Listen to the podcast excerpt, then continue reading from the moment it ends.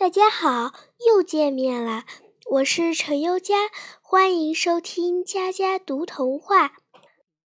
今天的故事名字叫做《不会飞的小鸟哪儿去了》。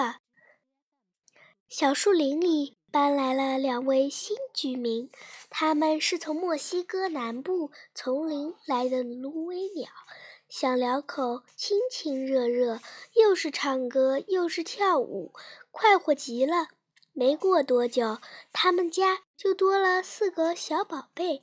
鸟娃娃还不会飞，但他们都和爸爸妈妈一样，整天唱个不停。太阳升起来了，他们兴奋地唱起晨光曲。爸爸妈妈送来好吃的，他们感激地唱起感恩歌。中午，他们顶着烈日唱；傍晚，他们倚着晚霞唱。鸟娃娃的歌声被一条躲在草丛里的大蟒蛇听见了。大蟒蛇最爱吃鸟娃肉，馋得它循着歌声就扑了过来。站在树头上放哨的芦苇鸟爸爸看见了，知道大蟒蛇来者不善。赶忙飞回家里，张开翅膀护住了自己的孩子。大蟒蛇心想：这有什么用？我先把你吞到肚子里，然后再吃那四只小点心。大蟒蛇一边盘算着，一边绕着树干直往上窜。呼啦啦，芦苇鸟爸爸拍拍翅膀飞跑了。嘿，算你命大！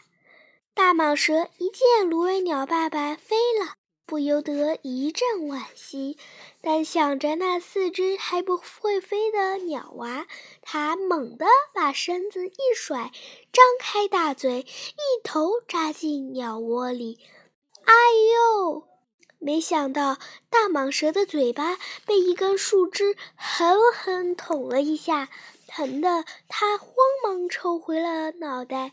咦，鸟窝里空空的，一只鸟娃也没有呀！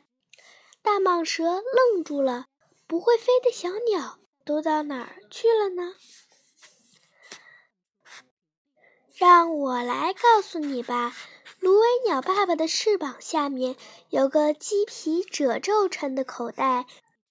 那是专为孩子们准备的安全带，每当遇到危险，小鸟就会躲进口袋里，由爸爸带着它们飞跑。